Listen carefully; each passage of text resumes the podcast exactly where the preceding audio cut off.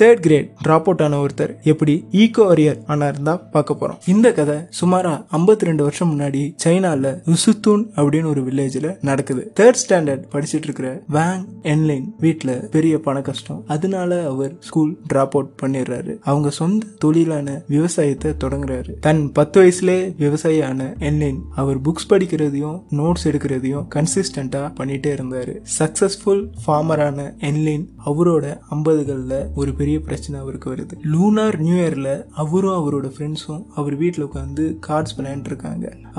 திடீர்னு அவர் வீட்டுக்குள்ள chemical waste flood நுழையுது. இதை அறிஞ்ச என்லைன் இதே ஃப்ளட் தான் சில நாள் முன்னாடி அவரோட வயல்லையும் வந்ததுன்னு புரிஞ்சுக்கிட்டாரு. இதெல்லாம் யார் காரணம் அப்படின்னு அவர் தேடிட்டு இருக்கும்போது அவர் வீட்டுக்கு பக்கத்தில் இருக்கிற ஒரு கெமிக்கல் ஃபேக்டரியோட கெமிக்கல் வேஸ்ட் தான் இதுன்னு அவர் கண்டுபிடிக்கிறாரு. அவருக்கும் அவரோட ஊர் மக்களுக்கும் கரெக்டான நாயம் கிடைச்சி ஆகணும்னு தான் லா புக்ஸ் படித்து லா லாயர் ஆகலான்னு டிட்டர்மைன் பண்ணுறாரு வாழ்க்கையில் எல்லாத்தையும் இழந்த என்லைனுக்கு அப்போ என்ன இருந்ததுன்னா அவர் ஊரில் இருக்கிற ஒரு லோக்கல் புக் ஸ்டோர் மட்டும்தான் துணையாக இருந்தது. அங்கே போய் அவர் அங்கே இருக்கிற லா புக்ஸை படிக்க தொடங்கினாரு. ஈவன் அதர் லாங்குவேஜ் புக்ஸை டிக்ஷனரி வச்சுட்டு அதை டிரான்ஸ்லேட் பண்ணி சைனீஸ்ல படிச்சாரு. இப்படியே பதினாறு வருஷம் படிக்க ஒரேடியா பதினேழாவது வருஷம் அவருக்கு இந்த கேஸ்ல வெற்றி கிடைச்சிருது. கோர்ட் அந்த சைனீஸ் கம்பெனியை என்லின் அண்ட் அவரோட ஃபெல்லோஸ்க்கு நஷ்டஈடு தர சொல்றாங்க. வேங் என்லின் அவர்கிட்ட இருந்து நம்ம என்ன கத்துக்கணும்னா எந்த சுச்சுவேஷனா இருந்தாலும் அவர் புக் படிக்கிறத விடவே இல்லை. Book equal to pure knowledge அவர் எப்படி புக் படிச்சாரு அப்படின்னு கேக்குறீங்களா? செல்ஃப் டிட்டர்மினைசேஷன் இதனால தான் அவரை மக்கள் இக்கோ வாரியர் டிட்டர்மைன் மேன்னு கூப்பிடுறாங்க. ஸோ மக்கள்ஸ் நீங்களும் புக் படிங்க. முடிஞ்ச வரைக்கும் புக் படிங்க.